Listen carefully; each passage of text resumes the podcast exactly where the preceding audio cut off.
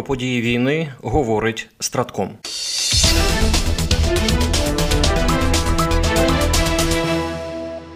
На щоденному селекторі президент Володимир Зеленський отримав звіти про надходження техніки, заслухав інформацію з передової та щодо наслідків нещодавних обстрілів Росією територію України, в тому числі по критичній інфраструктурі. Президент також заслухав інформацію щодо фронту, зокрема щодо Куп'янська та Авдіївки, де тривають важкі в'язкі бої, але українські воїни тримають позиції. Ворог намагається нищити без розбору все, до чого може дотягнутися. Береслав, Борова, усуваємо наслідки обстрілів, допомагаємо людям. Цитують президента офіційні канали глави держави. Готуємося до ударів терористів по енергетичній інфраструктурі. Цьогоріч не лише захищатимемося, а й відповідатимемо. Ворог це добре знає. Спочатку прибрали з Криму флот, тепер переміщують і свою авіацію далі від наших кордонів.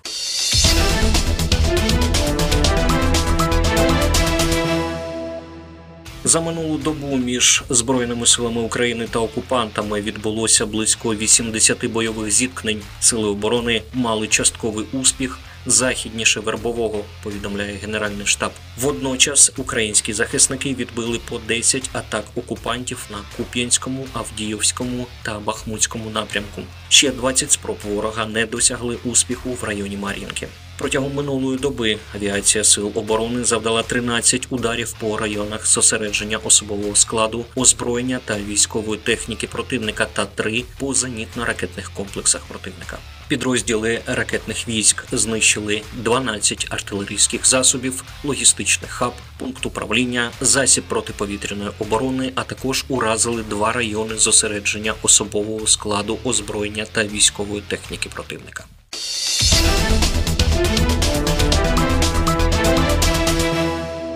Австралія надала Україні новий пакет допомоги на 13 мільйонів доларів. До складу пакету входять обладнання для розмінування та системи для боротьби з дронами. Австралія, як і раніше, твердо підтримує Україну в захисті від незаконного і аморального вторгнення Росії. Цей внесок надасть Україні одні з кращих можливостей у світі, одночасно інвестуючи в суверенну оборонну промисловість і технологічний сектор Австралії, заявив прем'єр-міністр країни Ентоні Альбанезе. Відзначається, що до складу пакету увійшли обладнання для розмінування, портативні рентгенівські апарати, 3D-принтери по металу і системи протидії дронам. Все обладнання розроблене австралійськими компаніями. Як зазначив міністр оборонної промисловості Австралії Пет Конрой, 3D-принтери по металу можна використовувати для друку запасних частин при розмінуванні, а портативне рентгенівське обладнання надасть цитую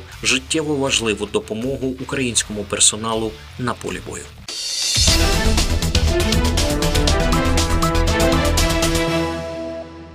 Стало відомо, як Хамасу вдалося тримати в таємниці підготовку до нападу на Ізраїль. За даними розвідки, наданими США, невелика група бойовиків Хамасу, яка планувала раптовий напад на Ізраїль, спілкувалася через мережу дротових телефонів, вбудованих у мережу тунелів під газою. Повідомляє CNN. Телефонні лінії в тунелях дозволяли оперативникам спілкуватися один з одним таємно і означали, що їх не могли відстежити співробітники ізраїльської розвідки, розповіли джерела телекомпанії. Розвіддані, якими Ізраїль поділився з офіційними особами США, демонструють, як Хамас приховував планування операцій за допомогою старомодних контррозвідувальних заходів, таких як проведення особистих зустрічей і відмова від цифрового зв'язку, сигнали якого ізраїльтяни можуть відслідковувати на користь дротових телефонів у тунелях.